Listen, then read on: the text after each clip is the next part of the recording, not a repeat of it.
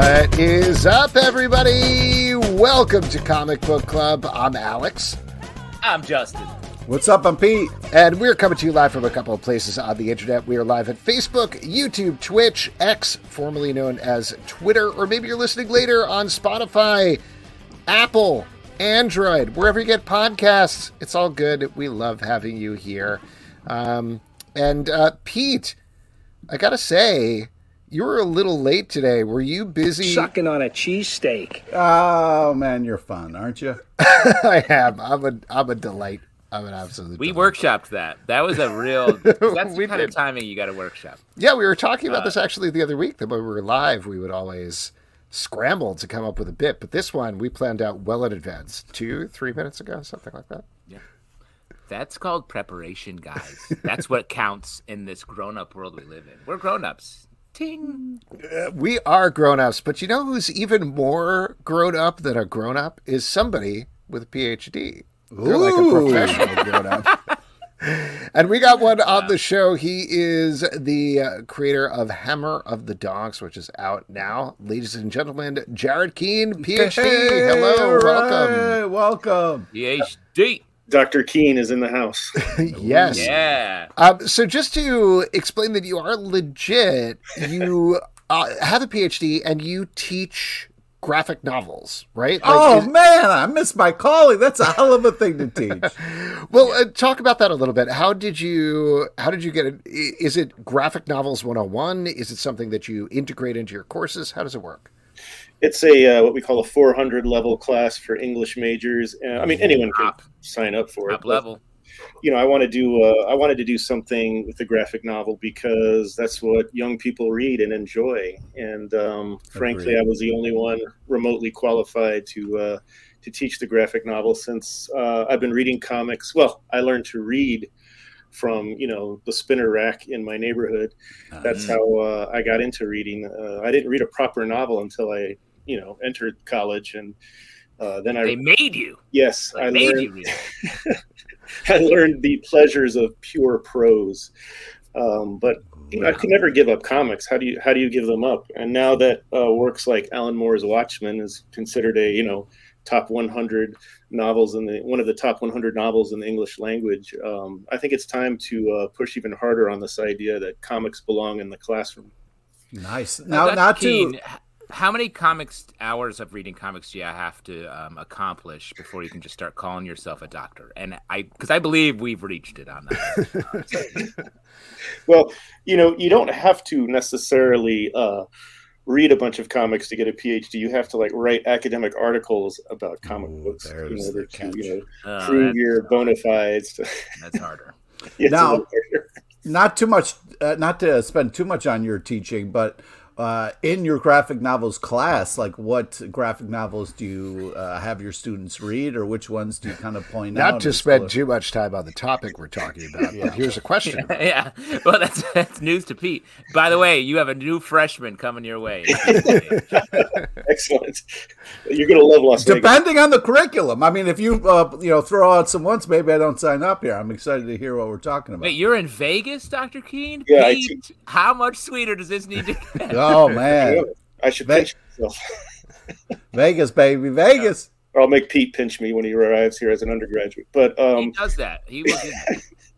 no, uh, I I just teach the works that you all are familiar with. You know, The Dark Knight Returns, Watchmen, okay uh, Maus, of course. Ooh, and then I throw in a little curveball here and there with like The Crow by James O'Barr, uh, Yeah. which I think is a powerful and emotional um, piece of um comic storytelling. Uh, you know, I throw in some of the um, more celebrated, critically acclaimed uh, graphic memoirs like Fun Home, but I try to keep it, you know, in the my wheelhouse, you know, which is like the, the mainstream American superhero comic in that prestige format that began really in the 80s with uh, the release of those books that I mentioned, you know, Dark Knight, Mhm. Watchmen, uh, Maus, the stuff that I bought at the comic shop rather than the spinner rack, the stuff that I bought at like Waldenbooks or B. Dalton in the mall, uh, higher price point and all that. So that's Well, what they, uh, I not- go ahead. I was just going to say, I, you know, some people have their diplomas on the wall behind them. I'm so glad that you have comic books on the wall behind you because now I believe you're legit. You know what I mean? That's yeah. uh, well. We actually, I was surprised. That's what I thought you were going to ask about. Pete was the stuff behind him. We got a question here from Kevin.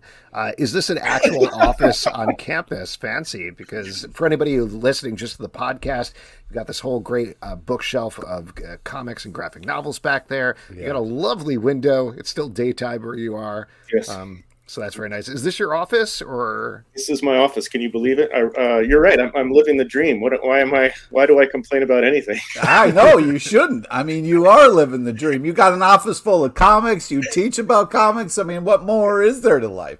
I don't know. Wait do you see uh, my wife, and then you're gonna. Yeah. wow, you even have a wife? Holy crap!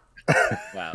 Uh, while, while we're talking though about uh, sort of the, the curriculum, before we get to the the book, like I feel like you were talking about books that are sort of firmly in the canon that we yeah. are like or revere uh, in general.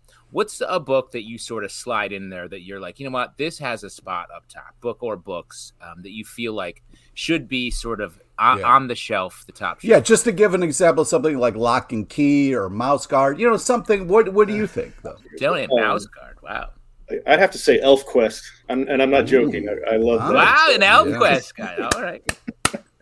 I mean, talk about epic story. Yeah, that was eighties. Well, I'm writing a book about Jack Kirby's uh, solo work. I call it his solo work. The, the, stuff that he wrote and drew on his own uh, once he left Marvel in, in 1970. You know, defected to uh, DC Comics to create mm-hmm. the Fourth World, and then uh, when he re- returned to Marvel, you know, they let him write and draw uh, his own material, including Machine Man, uh, which was um, a terrific title. You know, uh, Devil Dinosaur. He came back to Captain America and the Falcon. Mm-hmm. I just, um, I, I think anything that is, you know, ignored unjustly should be. There should be an effort to like uh, bring it back into the canon, um, because you know that's really what uh, you know Tolkien did with uh, Beowulf. It was through his, mm. you know, really his efforts that uh, that the epic poem was reintroduced into literary studies. You know, in the 50s and 60s, it was because of his championing of this uh, uh, forgotten, misunderstood poem. Uh, and I think uh, we should all strive to find works that are, you know, deserve more attention and more critical analysis. Yeah, like concrete. That's awesome. Yes. concrete. Great Pete's going to keep throwing things out there, but why don't we turn and talk about your book because you did. Uh, this is not the first book you've written, but you, this is the most recently released Hammer of the Dogs uh, that just came out a week or two ago at this point. Now, this is not a graphic novel, this is a novel. Is uh, I mean, this is kind of a silly question, but why that? I mean, given clear clear love of graphic novels, why not try to create a graphic novel versus a wordy novel? Is what yes. we call them here. well, the the first issue was trying to recruit someone that uh, I looked up to to you know do the heavy work, the drawing, the illustrations, and I didn't want to like you know saddle somebody with you know a project that maybe they you know wasn't their own idea. So I just took it upon myself just to write the fastest, most hair raising, fun thrill ride of a prose book that I could possibly muster and I don't know. I think I did okay with it. I, I uh, it, it, readers tell me that this thing moves fast, which is what I wanted it to do. Right. And yeah. really, wanted I want I wanted it to be a book like like the ones uh, you and that we grew up reading, like you know Stephen King's The Long uh, Walk, or I don't know. Those early novels are just so mm-hmm. uh, fantastic. You know, Carrie, Firestarter. Oh yeah. Um, just they, do you know what his secret was? Uh, the cocaine cocaine. I mean, it was. You can't say that like it was, though. I'm sorry. That's I mean, why they're so. Maybe it helped, but that's not the only reason. He doesn't remember writing several of those books because he was. So it happens when you get old, man. Yeah. yeah. No, I didn't. I didn't use cocaine, but I did use. I did abuse coffee. Okay. there we go. Yeah. There it is. That's like daytime cocaine. Yeah, yeah. So, it's the legal coke off topic of this thing that I, I forced us into talking about, um, why don't you give the pitch for the book? What is the book about for anybody who doesn't know? It is a post apocalyptic adventure novel um, that's set in ruined Las Vegas, starring a 21 year old drone assassin named Lash, who's basically fighting to protect her family and friends from two warlords who have carved up the valley. And you can see the Vegas backdrop there uh, on the book cover. Uh, that's wow. the Luxor where yeah her, you can see the Luxor yeah yeah that's where her drone academy is housed in the basement of that um, property which interestingly is where I worked for many years uh, oh, prior wow. to becoming a professor I was an internal propagandist I wrote the employee newsletter and did all these like uh-huh. spotlights uh-huh. on MGM Resorts uh, you know people including you know pastry chefs uh, cirque acrobats you know guest room attendants. Oh, that's awesome. It was a world within a world and i wanted to uh, convey some of that um, you know gang like uh, tribalism uh, in this book because I could easily imagine the properties on the strip in a post-apocalyptic setting, you know, vying for control over, you know, resources like, you know, water, power, and then uh, this weird thing happened where I don't know if you're aware of this. Las Vegas is a huge convention town. Hmm. So, news, that. breaking news here on so, the comic book. People like show. to go there when they're away from their families. so these drone tech comp- uh, gatherings would occur in places like you know the Mandalay Bay Convention Center. We're talking like a million plus square feet of uh, of space. And I would use my employee badge to, you know, bust into these gatherings and survey and wow and check out all the new drone weaponry, and it was really, really frightening. And then oh, I started thinking about how Nevada and Las Vegas, in particular, it's always been like a sandbox playground for the military-industrial complex. You know, uh, they got Elon Musk here building tunnels underneath the strip for, uh, for you know, to ease the congestion of traffic on the strip. And um, he has a room there where he just reads his tweets aloud, right? And so they reverberate off the walls for himself. It, it, wouldn't surprise me. You know, we've got the history of atomic testing here. We've got Area 51, Hoover Dam. Las Vegas is always on the bleeding edge of technology, and so I thought, hey, why not um, create this post-apocalyptic story in the vein of Kamandi, the last boy on Earth, mm-hmm. where uh, the kids are struggling. Nice. To survive and you know sniping at each other with drone tech, I thought that would make for a very scary uh, you know Hunger Games esque tale that uh, with had a bit more bite to it. I, I love Hunger Games. I love Divergent. I, Divergent. I love all these uh, hmm. YA dystopian novels, but I wanted to go back to sort of the roots of the thing with. Uh, you know, like in the Stephen King, Jack Kirby, 80s uh, style of aggressive storytelling. And so I just wanted to write the most aggressive, you know, um, post-apocalyptic adventure I could muster with you know all these references to 80s hard rock, heavy metal. Um, you know, I've got references to 80s action adventure, sci-fi, fantasy films throughout. You know, I reference everything from Dune to Krull to Tron to you know uh, Last Starfighter to Legend to Labyrinth. And I Talk just about the canon. Yeah, yeah, man. that's that's my canon. Back when stuff was fun and um, yeah, Krull, dude, Cyclops. Krull, yeah, exactly. Krull's the one that always fits. Which I had the comics adapta- adaptation of here. Oh somewhere. my god, that's I oh, loved that back in the day. I read that so many times. The movie. I couldn't watch. Like it would give me a headache because it was moving so slow, and I'd be like, "Well, too much glaive. Too much glaive. Can't handle the glaive."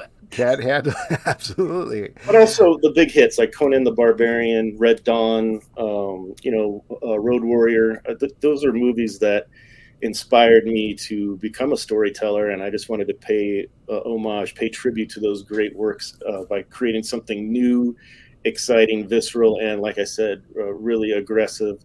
And to my dismay and pleasure, I got this book published with a university press, which I think is uh, is very interesting. I had to yes kind of like go around the or you know I didn't go around anything. They ignored me completely. But commercial New York publishing is just so it's not like this. It, it, mm-hmm. it they don't care about uh, the way things used to be. They're only uh, interested in the new, boring stuff that doesn't move me. I want to be moved. I want to have a, a visceral emotional reaction to things. And Dawn of the Dead gives that to me whereas this other stuff they make today, uh, not so much. Um, I got a, I got a maybe a weird question, but given this is from a university press, why doesn't it say PhD? Yeah. well, I don't think it really helps you when it comes to crafting. Uh, oh, sure. It might be a something they hold against you, you know, readers. Mm, right. Yeah, exactly. If I saw something like PhD, I'd be like, whatever, big time. You know, I don't want to get bored to death. yeah, exactly. This guy's going to lecture me. You know, Not, Frank Miller doesn't put PhD next to his name. He doesn't have one, but I mean, he doesn't put he wouldn't put, his name, he wouldn't put that next to his name on the cover. Right. So. He also doesn't put DDS. That's another thing that he's not. So there you go. The uh, not to get back. I to want a was dentist title on this. the Dark Dentist Returns. That's what we got to get. Yeah. Uh, mm. Since now that you have the novel out there, though, do you have any thought to turn it into a graphic novel? Like now that you're past the yeah, hump of actually cool. creating and crafting the story. Well, if I can sell enough copies, obviously, uh, I think that would impress an artist enough to want to um, jump on board. But you know, it's one of those things where um, I I love it the way it is, like in its in current incarnation. In the same way that I'm sure Alan Moore doesn't want Watchmen to be adapted again into some other you know piece of crap that he doesn't like. But um, has he ever talked about that? I will. I haven't noticed. I will say this. I haven't noticed. I would rather this book be adapted into uh, a, an action telenovela Ooh. or a um, mm. piece of musical theater um, before it became oh, wow. a, a, graphic novel. I'm really getting into uh, some of those cool old, uh, well, again, 80s musicals. You know, Little Shop of Horrors, mm-hmm. Crybaby. Yeah. Um, uh, even Annie, like those were really, I don't know, they those were thrilling uh, musicals, and uh, The Wiz was very post-apocalyptic. I don't know mm-hmm. if you're. Mm-hmm. Yes, yeah, definitely. Yeah. Surprising, yeah. Starting points. And um, so I would love to see it adapted into a, an unusual medium, like yeah, uh, like an interpretive dance or something. uh, Jarret, where can people pick up the book right now? Yeah. It's at your Barnes and Nobles. I saw it at Target across the street from Target. Yeah, Target. All right. There it is. Uh, I didn't see it at Walmart, so probably not at Walmart, but mm-hmm. um, it's at the uh, all the usual places, and of course you can get it um, through Bookshop or Amazon uh, on the internet, and um, the University University of Nevada Press. You can purchase it there. But um, I I hope that when when your uh, listeners pick it up and read it, that they shoot me an email, let me know if they enjoyed it. Uh, I don't care about Goodreads and all that, but you know, email me and let me know if you liked it because I want to I want to figure out um, how to write the second one and the third one, you know, where I send the hero Lash, the protagonist of Hammer of the Dogs, into um, onto into uh, outer space, put her on Mars, and have her fight alien yeah. drone tech uh, from another galaxy. I think that would be a, oh, a awesome. cool part of the trilogy. And if people wanted to take your class, how would they do that? Yeah, exactly. Well, they can enroll here at the University of Nevada, Las Vegas, uh, in the English department. You can audit my class, of course. Uh, that's one option. But yeah, you'd have to be in Las Vegas because uh, I don't know if I'm going to teach. I'm not ready to teach an online version of uh, mm-hmm. of my graphic. That's novel. all right. Pete already booked a flight to Las Vegas, so you're yeah. good together. Yeah. Pete, I would love to have you here. You know, bring, uh, bring a few bring a few friends. Uh, Las Vegas is a is a fun town. You, it's always great to bring friends to Las Vegas and meet new friends. So. Yeah. Oh, yeah. I'm in. The friends I'm you in. make in Vegas sometimes last a lifetime because you're yeah. married to them. uh, Jarret, thank you so much for coming on the show. It was a pleasure. Good luck with the yeah, book. We hope the book does fingers well, crossed for the musical. Yeah. Absolutely. I know. I can't wait. Thanks, Jarret. Have a great thank night. You. Later. All right. Once again, the book is called Hammer of the Dogs. It's out now yeah. everywhere from Jarret Keene PhD. Why don't we bring in our next guest? He is the creator of the Super Hero's Journey, which I believe yeah. is out today. Patrick McDonnell. Patrick, Woo-hoo! welcome. Yeah. guys, how you doing? All right. Good, so good. today is your book birthday, right? The book is yeah. out in stores. How does that feel to finally have it out there? Happy birthday. Yeah, and I'm, I'm uh, excited to see how people uh, relate and uh, think of this book. It's a very different book from Marvel, so I'm curious to see how it goes over. So far, yeah. all the reactions have been good. Yeah, I was great. pretty bowled over by it, even yeah. kind of knowing what to expect and seeing the cover and being like, oh, okay, I thought this was going to be a Marvel art book because it's in the Marvel art book vein. But the way that you play with form here, the comic book pages, and the history yeah. of Marvel Comics is so fascinating throughout. So cool. Um, where where did the idea start? Like, was the idea to do a pure history of Marvel Comics and then it morphed into something else? Did it start with the morphing part, or where did you come from? you know, it started with. Uh, I, I, had just finished a book. I actually did a book with the Dalai Lama called Heart to Heart. It was wow. a, graphic oh. novel, kind of a graphic novel about the environment, and I didn't know what do, what do I do after that. And then uh, Charlie Kochman from Abrams Books uh, asked me if I would like to play with the Marvel characters. And what artist wouldn't want to play with the Marvel characters? Yeah, I mean, that was a childhood. Fresh dream. off talking to the Dalai Lama, you're like, I'll give these Marvel guys a shot. Yeah, I mean, those Dalai Lama Marvel characters. I mean, it's right there. You know what I mean?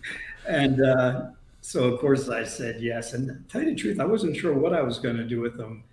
Um, I knew I wanted to. Uh, you know, I did. In thinking about it, I couldn't help but go back to my childhood. I mean, you know how important those early comics were for me. I mean, I grew up in the '60s. I was lucky enough to see Jack Kirby and Stan Lee and Steve Ditko invent all that stuff in front of my eyes. You had to wait a month for the next one. That's uh that that's what I really loved about this is it's it's very moving. It's a real kind of love letter to comics as a kid and kind of like that magical time of like first reading comics and having it kind of just blow your mind with possibilities and creativity. Yeah. You know, I think everyone relates to that. You know, for me, my first comic was X Men number 11. And, uh, oh, wow. Yeah, still wow. One my, still one of my favorites. So, you know, I didn't think it was going to be a memoir, but, you know, in thinking about comics, I couldn't help but, you know, think about me as a kid just being totally fascinated with that world. So that became part of the book. Um, I knew I wanted to draw as many characters as I could. So, uh, Fantastic Four Annual Number Three, where uh, Sue and Reed get married, was uh, was an inspiration because that book had every Marvel character on the cover and yeah. most of them inside the book. And the two quotes, the two Jack Kirby quotes that start the book and end the book, were really inspiring. Hmm. Where, you know, the first quote where they ask him, uh, it was in a telephone interview they asked Jack if he had one superpower, what would it be? And he uh, immediately said love. And I just thought, yeah. Uh, so it's, it's really it's a love letter to Marvel and a love letter to Jack Kirby in particular. That's and awesome. I, I, mean, I, I, think there's probably an obvious reason for this, but why do you focus around the Fantastic Four? Because that's how it's introduced. A lot of it is with Reed and Doom and the Watcher, and they're the heart of that. But why was that important to you? You know, it, it's funny. Uh, you know, it really centers on Reed Richards and the Watcher. Mm-hmm. And to be honest, if you would have asked me before I did the book that I'd have Mr. Fantastic as the main character, I, I wouldn't believe you. because, uh, he's fairly boring, boring, and he's not really Great. fun to draw. I mean, it's nowhere near as fun as drawing Iron Man wow. or Spider Man or Giant Man. You know, it, it, the book's also a spiritual journey, and I just think The Watcher is one of Jack's greatest creations. I just think. Uh, he's such an interesting spiritual character. So I knew he was going to be a big part of the book, and it just made sense that it would be Mister Fantastic and him that would do this journey together. What was the draw to Mister Fantastic? It just happened. Was it? Is it like sort of? He's like has like the father figure in the Marvel universe a bit. The sort of like uh, trust. You can trust him. He sort of like uh, can is is the brains. He'll get. He can stretch, figure things out. Like, is that part of it? You think, yeah, or what, was it, it for you? It's that, and it's you know, boy. I mean, Jack put a lot of spirituality in his work, and you know, the Watcher. The I, you know, from all the spiritual books I've read, you know, the idea of just watching and not interfering, like you know, that is just a theme in a lot of spiritual books. Just that you uh, watch the universe and um, take you know see the, the beauty in everything and i just thought and that and to me the like the book starts out with the watcher saying that um the most i'll read i'll read the quote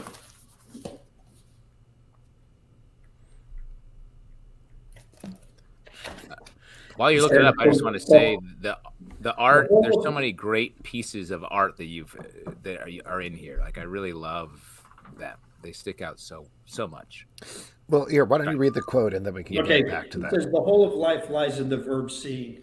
And i think that's what the book's about like as a kid mm-hmm. what you saw in those comics and how they moved you and uh, just seeing all the beauty around us. With well marvel comics being one of the things with the beauty around us um, I, I, think this is what Justin was getting at a little bit. Is you have I don't know if you necessarily call it mixed media, but it's definitely mixed formats in terms of using the actual Marvel art from back in the day mixed with your art. For example, maybe I'm wrong about this, but we're looking here on the live show at a picture of Eternity that looks like it came straight out of the comics with your drawing in the background of what I assume is a church or some house of worship. How did you put that together? How did you choose to structure things artistically in that way? Well, you know, I thought it would be great to have uh, Jack and Steve Ditko's artwork in the book and Stan's stories. So it's a mashup of my work and their work. And um, and even with my work, I was doing these really huge paintings of uh, Marvel characters, and I was able to incorporate them into the story too. So there's a, a lot of different looks, but somehow it all works together. I mean, my art next to Jack Kirby's or Steve Ditko's, I think um, it's funny how you could, it, it doesn't stop you. The, the story just continues. I think you have you know these characters so well, you just really follow the characters in the story. And I think uh, what I was trying to capture, not their look, but the energy and love that they they had in their, their work. I was trying to capture some of that, some of that cosmic magic those guys did. Uh, there's a passage in here that I wanted to just hit real quick where the Watcher gives Reed a no prize which is yeah. uh, and and you find the way to make the fact that if you pointed out well explain what a no prize is and then f- explain the spirituality that you sort of uh, unearthed uh, connected to it because i really loved it yeah well there's a lot of the things that uh, stan marketed with in the 60s and i always loved the idea of the no prize and the no prize was an envelope with nothing in it but a nice drawing of the hulk telling you that it was a no prize and if you wrote a letter and you found a mistake in a Marvel comic, you would get a no prize. And that's actually my no prize um, from many. You have one. And um, uh. so in the book, you know, Mr. Fantastic is getting frustrated and can't find an answer. So the uh, the Watcher says maybe the answer lies in this envelope, and he gets the no prize. And then uh, basically the he sees that there's nothing in there and the watcher says that you know don't desire anything don't need anything you know it's the uh, the gift of nothing what, what was your what was your no prize for? What did you get a no prize for? Do you remember? You know, I, I, to tell you the truth, I don't, because they after a while they you didn't have to have a letter printed to get a no prize. Because I remember I wrote in the letter, and I don't, I I was young enough that I don't remember what I what I caught, but I knew the letter didn't get printed, but I still got a no prize, which was really mm. You caught the fact that there uh, a Spider Man couldn't possibly exist, right? mistake that they made. Um, you mentioned this earlier, and I, I, think you touched on this a little bit, but I thought it was very interesting to ta- hear you talk about this as a spiritual journey. How much do you think this book was changed based on the fact that you had just done a book with the Dalai Lama? Do you think that was very much on your mind going into this? Yeah, I would. I, I would think so. Um, you know, I think there's uh, compassion. You know, even in my Mutts comic, I mean, compassion's a major a major theme, and uh, I think that's always been part of my work. But uh, after having just visited the Dalai Lama, um, it was definitely. Uh, it's it's always important to me, but it was definitely on the front burner for me. Hmm. And does the Dalai Lama have a favorite comic book character? yeah, exactly. I didn't get a chance to ask. oh, all right. Do I mean to flip it back to you though? Uh, you know, you talked about not really loving Reed. You like drawing Iron Man, but is Iron Man your favorite Marvel character? Is that the one you identify with, or who who's your guy or girl? You know, for me, it's funny. I, I growing up, I had two brothers, and my older brother uh, let us. He chose which books we were allowed to collect. Ooh. So uh, he collected pretty much everything, and I got the X Men, which mm-hmm. ended up being great because I love the X Men. So to this day, the early X Men are still my favorites. Yeah, awesome. Uh, I know the book has only been out a day, but have you had any reactions? Have you got out to a store and see, seen it on the shelves or anything like that? You know, I was at the uh, Baltimore Comic Con. Hey, all right. We were there. Yeah, you know, I, I saw that you guys were there. But um, you know, so people saw it, and the next day came back, and uh, yeah, people, you know, people relate to that love of comics. I think uh, I've gotten nothing but really great reactions from it, so I'm really excited. Awesome.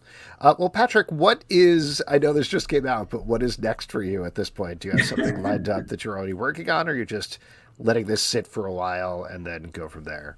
You know, who knows? I, I the, uh, like, like the watcher, I'm just watching and see what happens next. Um, I never thought I would have done a book with the Dalai Lama. I never thought I would have done a book with the Marvel characters. So, uh, boy, I'm just keeping uh, keeping things open and see what happens next. I, I tell you, I enjoyed this book so much. I wouldn't mind doing some more Marvel books. It was. Uh, you can tell. You need to sit down with the Watcher himself. It, was, it, was, the most fun I've ever had in the book, and even even at the Baltimore Comic Con, in every book I would draw. You know, I would ask the uh, person who purchased it who their favorite hero was, and I would draw it.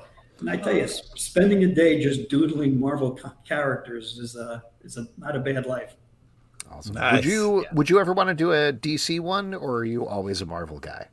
Well, you know, as a kid, I was a Marvel guy, but yeah, no, uh, you know, I, actually, I'm a Jack Kirby guy, and I think the New Gods are my favorite books at all. So, uh, oh, wow. you know, that that could be a possibility, but uh, I'm just a comic guy. You know, live and breathe comics between Charles Schulz and Krazy Kat, and you know, just any anything, pictures and art. That's what it's about, pictures and art. Couldn't agree more. Words and art. yeah. Patrick, thank you so much for coming on. Congrats on the book. It's wonderful. So good. Um, have a great night. Okay. Thanks so much, guys. All right. Take care. Later. Oop, I cut him off. Uh, but Classic Patrick Donald, the classics album, The Super Hero's Journey, definitely check it out. It is Yeah, it's very today. touching, uh, beautiful story, so well put together. Really cool. It's, it's a the great adventure. Media yeah. yeah. The mixed media nature of it. Yeah. And again, like we were talking about, it was not what I expected going in at all, but it yeah. takes you on this very emotional journey, like we've been talking about. So check it out everywhere from Abrams Books. Yeah. And we are going to move on with our next section, which is my favorite section because you all make it up. It's your audience questions. And this is the audience questions march, everybody. What uh, is it? Before... March to the audience section portion. Um, I, I do want to just before we get too far. There's a question from Edward Doherty on the no prize that I think might be a good kickoff. Um, sure, absolutely. Let me just turn down this jamming music here. So Edward Doherty does bring up. You had to notice a mistake and then suggest a solution to get a no prize right. He is in fact correct. Edward, you have won a no prize for hey, the show. No prize for you. No prize for you. No we prize. We will be donating you. zero dollars in your. You get a no, no prize. Charity, you so get a no prize. Congratulations, Edward. That's wonderful. Now, as we all know, every week, Brett Macris, aka Stray Bullet, aka the chef, I thought you were going to say straight bullies. yeah, I keep you on your toes, you man. Always, 80 always, years of doing this, you know, I got to keep you on your toes. You always keep it fresh. You're like yeah. Kevin Smith in that quote. I'm Stray here. bullies. Anyway, uh, yeah, he always curates a drink. This week, I think it's National Coffee Day, he said, on Friday. So he's Ooh. curating coffee drinks. I will say, it was a little late for me to have some coffee. You know what I'm talking about, though, and oh, uh, really keep me up for all right, old time. man. Oh boy, oh boy. Uh, so I'm I'm just having a Sixpoint Bengali. There you Ooh, go. Oh, look at nice. you. Yeah, it's good. What about you, Justin? Uh, I've got a uh, sort of a tequila. It's almost like a tequila Negroni, uh, you might say, mm. in that neighborhood with grapefruit tequila. And I'm moving over to uh, keeping it local with the Brooklyn Lager. Nice. And Pete, you're still working through Pony Boy. Pony Boy. That's stay, right. I'm stay. I'm staying golden. That's right. Stay golden. I was going to say stay fresh, but that's wrong. Yep. Yeah, that's uh, Subway. Eat fresh. Yes, but that's uh, also what Pete's doing. I don't know how fresh Subway is. Yeah, have you have you ever have you tried the Subway beer? It's pretty good. Oh, the, a meatball sub IPA. It's like very bad. yeah. Real, if you like leave any bad. Subway sub in your fridge for long enough, it becomes alcoholic. and by long enough, I mean forty-five to fifty minutes. Uh, well, listen, uh, we got a question here. This is from Edward. Does Jim Hanley's closing represent a problem with the industry? What are those oh, problems wow. in your opinion? You know, there's been a lot of talk about this online, not just specifically about this, but just in terms of like quality of life for comic book creators, quality of life for comic shop owners and people who work there. Um, there's also been a lot of, and I don't say this derisively, but like hand wringing coming from people in terms of the industry. Is it on a downward trend right now? Is there a lack of creativity? Is there a lack of sales? All of these things that are questions. There's no like there's no bubble bursting or anything like that, but there's also no bubble to begin with. So I think the impression Yeah. that everybody is getting is it's sort of like a slowly deflating balloon is what's going on. Uh, well, what do you guys think? What's your take on this? Let's just do a real quick state of the comic book industry. Go ahead, Joe. Yeah, good. We're definitely the people that have the best answers to this question. Mm-hmm. Uh, I mean, specifically with this as the prompt, I, I think it's just harder to run any sort of business in a major metropolitan area because people who want to like younger people, people who want to buy comics aren't like wealthy real estate uh, Mm-hmm. investors from around the world, so they don't live in Manhattan anymore. So it's harder to have a store there. I actually think smaller town and suburban comic book stores seem to be doing better uh, because they are also gathering places for different things and and it's just a, it's a bummer that a, a institution like Jim Hanley's is closing, but it's more of a city problem than a comics industry problem. Say. Yeah, they gotta uh, honestly like pandemic's over, open things back up. That's what you're saying, right, Justin? Right? I'm not saying that specifically. Yeah, I'm saying more. I'm saying cities are not d- uh, affordable anymore. For No, one hundred percent. I mean, I think the things that I've been seeing, and this is obviously my very specific experience here in New York, but occasionally I'll go by Midtown Comics because it's near my office, and it's usually pretty full. There's a lot of people in there constantly buying stuff, even not on a Wednesday, um, and I think that's the reputation they built up is like they are currently the flagship store in New York, maybe on the East Coast, possibly in America, just in terms of like they're clean, they're friendly, they know how to manage their stuff, they do a good job with all of that, and they've gotten that reputation going for years, so people know to go there. And then they've also got several central locations. And then on the other end of the spectrum, I think you have things like an Anyone Comics in Brooklyn, which, to your point, creates Yeah. a community around the shop, and that's what keeps people coming back there. Or I've been taking my son to Galaxy Comics right in Park Slope, and that also usually, I don't, it's not packed even on a Wednesday, but there's usually a couple of people there anytime we go in. So I assume they're doing okay, and it's they're friendly and nice, and it's a central enough location um, that it works. So there's strategies there, but Jim Hanley's having a place in the Empire State Building.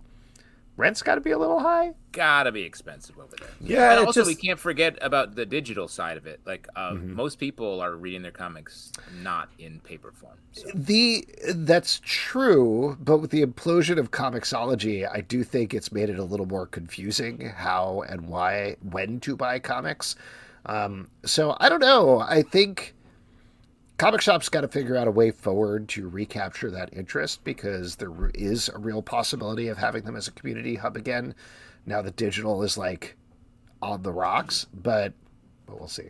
We'll see. Yeah, it just it's it sucks. It's it's it's heartbreaking because uh, comic book shops um, are just such a cool place to go. They're very fun. All, all Yeah. of them are unique, and they all have kind of like a, a different kind of vibe. And I love going into different comic book shops just to see what their deal is. You know what what they're about and how they kind of set up. So uh, it's heartbreaking that uh, that that you know I wish more people would choose comic book shops as a destination and. Uh, yeah, it sucks when a comic book shop isn't doing well. So that's uh, that's heartbreaking, man.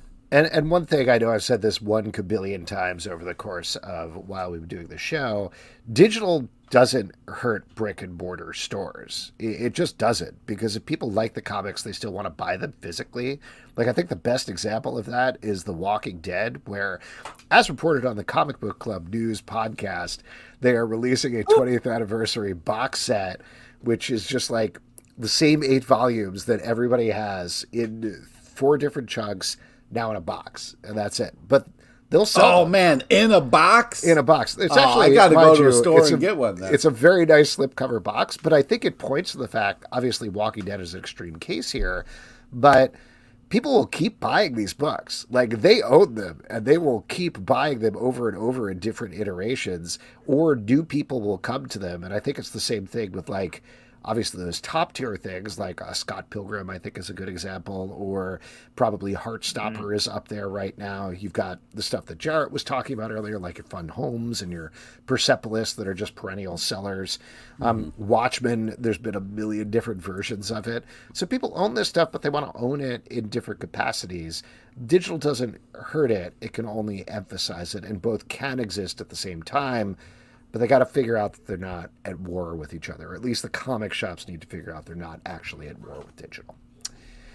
Yeah. In any case, we got a bunch of other questions here. This is from Frederico Rosa. Which comic characters would you have liked to have as a college teacher? Well, we all know uh, Wolverine took over uh, teaching the school, and that was just glorious. I mean, who would want yeah. to take his class? You know what I mean? And that was seen as a spectacular success, and he's the Professor X in going forward in general.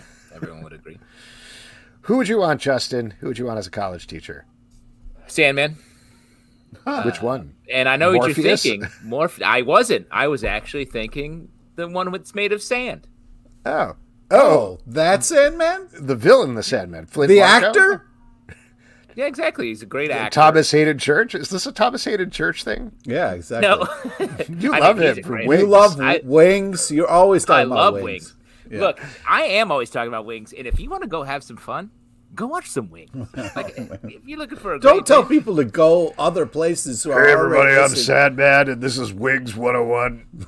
Just to be clear, for anybody who's here, this is not Buffalo Wings. This is not spicy wings. We're talking about the show wings, okay? I'm out. Yeah, and I'm Sandman, not the dream guy. I'm the beach guy. So the beach half, guy. Half, half, the class gets up and leaves. Uh, my job isn't beach. I am beach. Just to be clear, that's topical. To, you kids like that movie. I was taking a class about dreaming about wings, buffalo wings. oh yeah, TV show Wings by Thomas H. Yeah, how did they how did they grade that class? How did they grade it?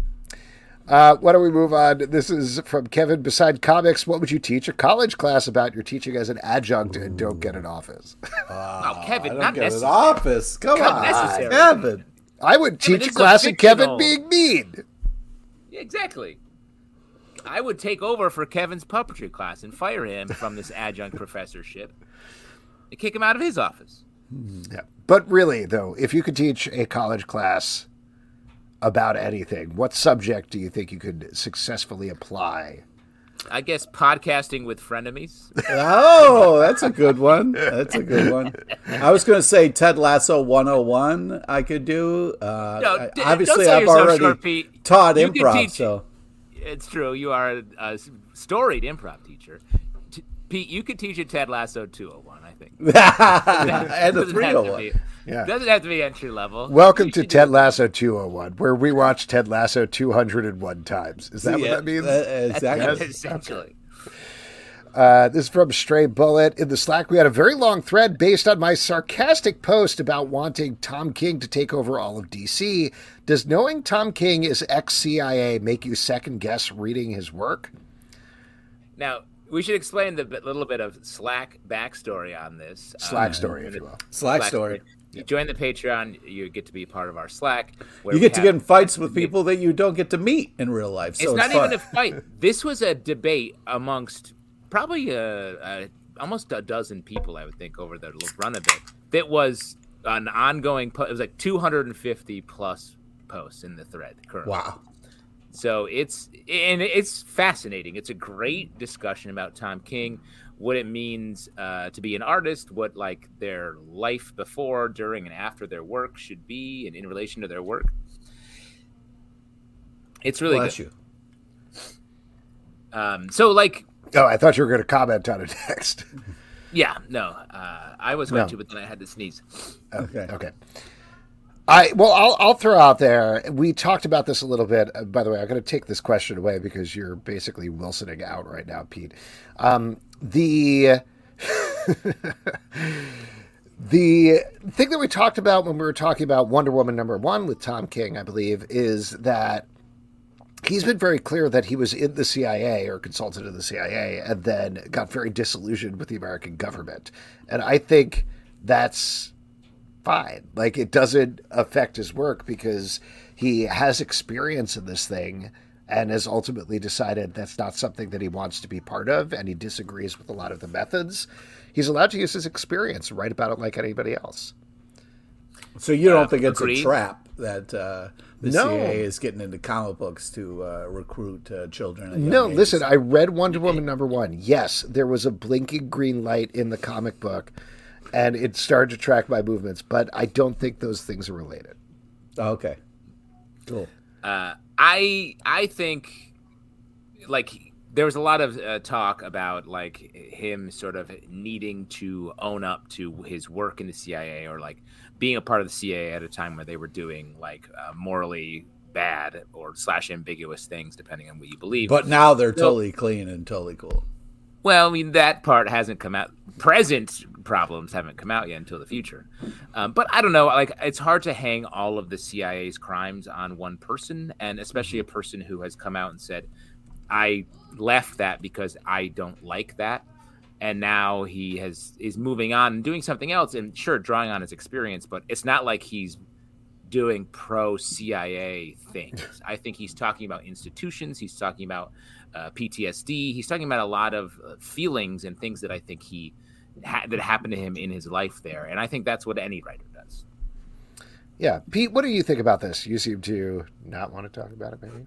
Yeah, I definitely don't. But uh, I do think it makes a lot more sense knowing that about him because he does like keep information from you for like a big reveal at the end to maybe kind of trick you with what you think is happening to what actually is happening. Oh, so it makes a you think he's sense. you think he's running an op? Yeah, He's yeah. running an He's op been running ops on us the whole time, and uh, yeah, it's really just pushing his patent uh, cat and bat agenda.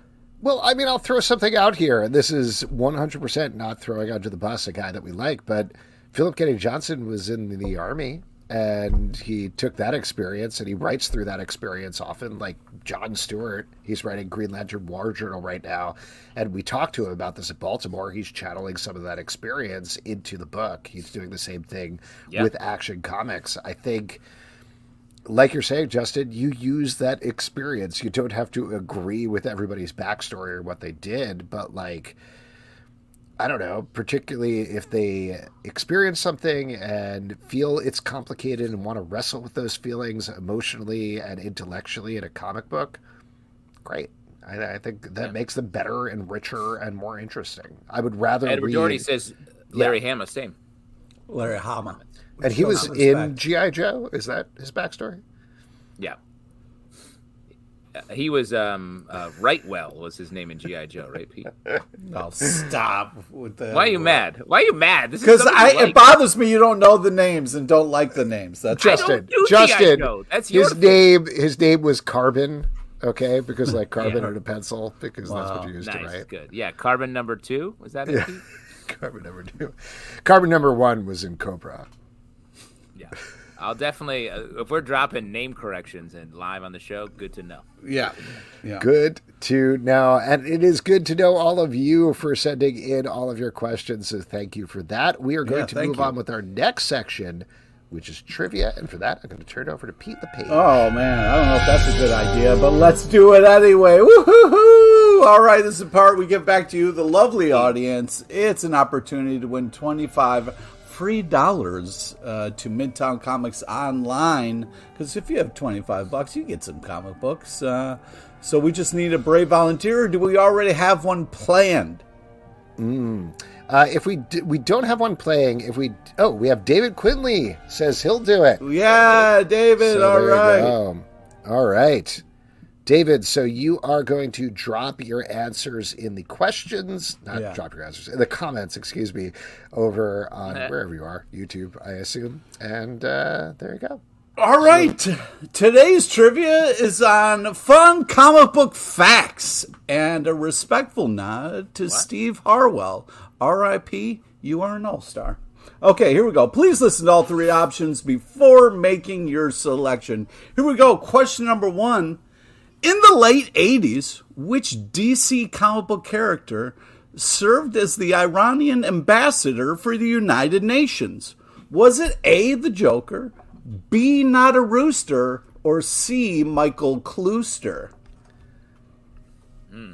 A lot of options there. The Joker was an Iranian Iranian ambassador. That is correct. Yes. And too bad your name isn't David Quinley, because otherwise I'd be able to move on.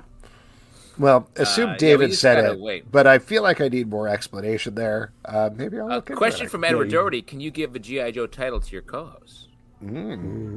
Pete. Yeah, I liked how Justin's code name is classically trained. That's pretty fun. Percent.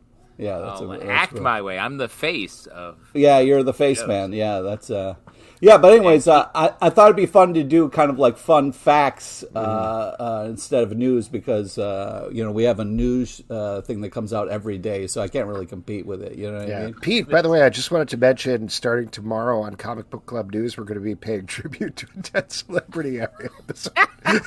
Hope that's cool with you. Okay, I This is a good. snake eating its tail situation. All right, I'm trying to help you, and all you're doing is fucking me. All right, here we go. In the 1940s, there was Wait, a co- David never answered the question. yeah, but we did for him, and Edward Doherty uh, was nice enough to put it in there because maybe David uh, lost internet for a little bit and I hasn't would been think David responding. would. We would want to have the person taking the quiz be at least. It's fine. Just move on. Little Subi got it. Go ahead. Yeah, here we go. Question number two. In the 1940s, there was a comic book character called Blank. Is it A, Green Lama, B, person who loves sitting out under the stars, or C, Greg Camp? Feeling like there we got an AA situation going on here. Yeah, yeah, yeah. Double A's. Alcohol. I guess Pete's GI Joe name would be Too Many Hoodies. Is that a, Ooh, there's never too many. I feel like I can feel never like we talked about this years ago and decided that We Pete's GI Joe name was Garbage Plate. Is that Yeah, correct? yeah, that seems reasonable. definitely? Um, Or, uh, so how about sucking on a No, I think uh, maybe um, G plate? I I eat my feelings or uh, I eat my feelings. oh my God! Let's just assume it's A. We don't know what happened with David. Let's go to the Okay, great. question. Here we go. Last one. Marvel once did a what if where Peter Parker was bitten by a radioactive blank. Was it A, a sheep, B, does Mark serve bugs, or C, Mark Cervantes? This is a really hard one. Uh, what did they call him when he was bit by a sheep, Pete? Well, that's uh, that's uh, that wasn't in there, but uh, yeah, it would have been good if I looked it up. Spider, Spider Mew. Well, Why whatever. put spider? Probably. Oh, sheep. David's back. David says "Hey." Yeah, he's Ah. correct, David.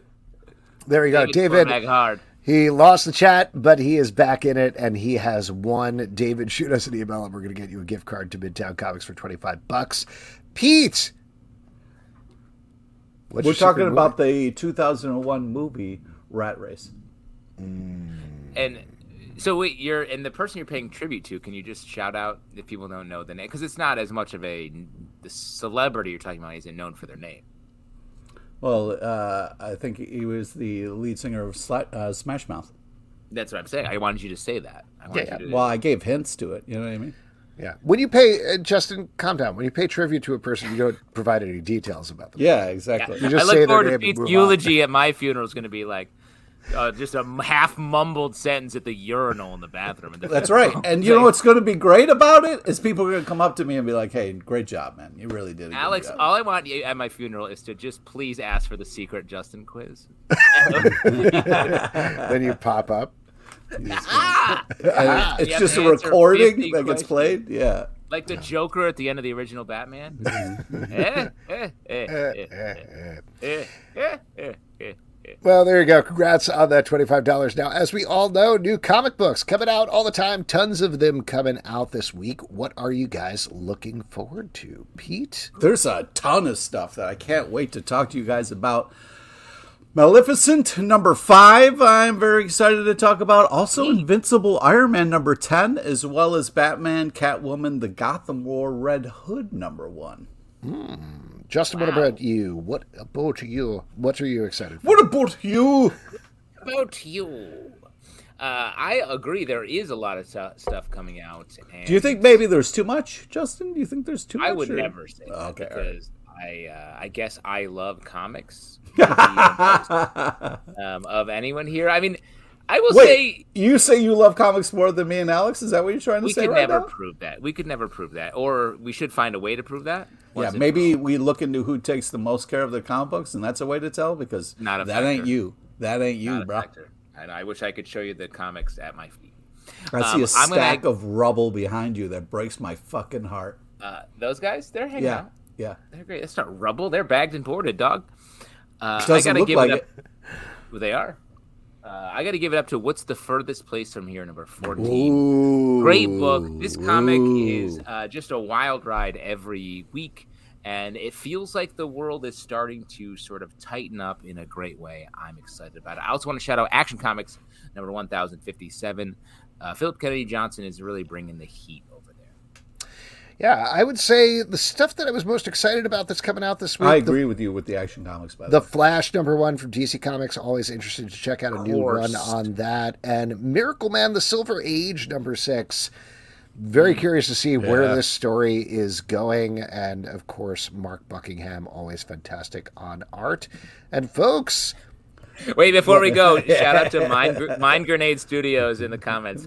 Fourth member of Comic Book Club was quiet this ep- episode. Shout out to the Cricket. yeah, the Cricket that haunted last week's stack. We'll see if Oh, he's only a stack guest. We'll see if he pops back up.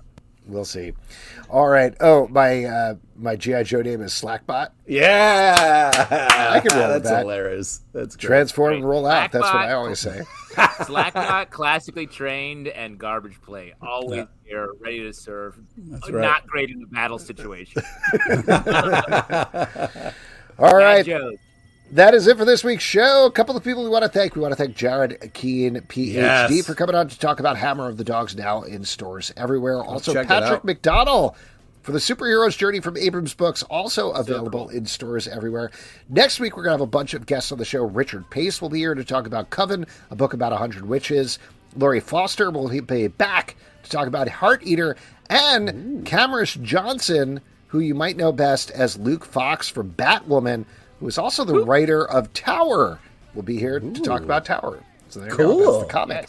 Couple of other things to plug. Scott Pilgrim versus the podcast. Our spot, Scott Pilgrim podcast is taking a trek back through the books before the Netflix show. Comic very Book fun. Club We're news, as mentioned. Every day of the week with Comic Book Club news right Seems in like too your much. ears. It's and it is. Just- uh, Sons of a Gun, our DC podcast. You can check that out. Marvel Vision, our Marvel podcast. Patreon.com slash comic book club to support the show and all the shows we do. Don't forget to subscribe on Apple, Android, Spotify, or the app of your choice at Comic Book Live. On Twitter slash X, Comic Book Club Live on Instagram and TikTok. Comicbookclublive.com for this podcast and many more. Until next time, good night. Go podcast Joe.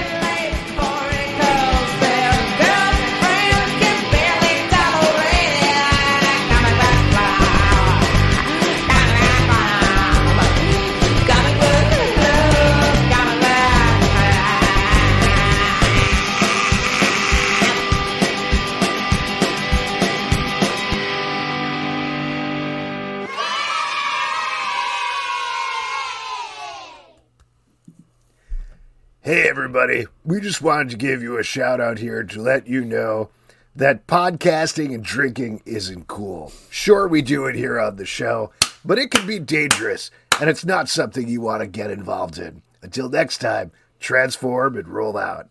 The more you know.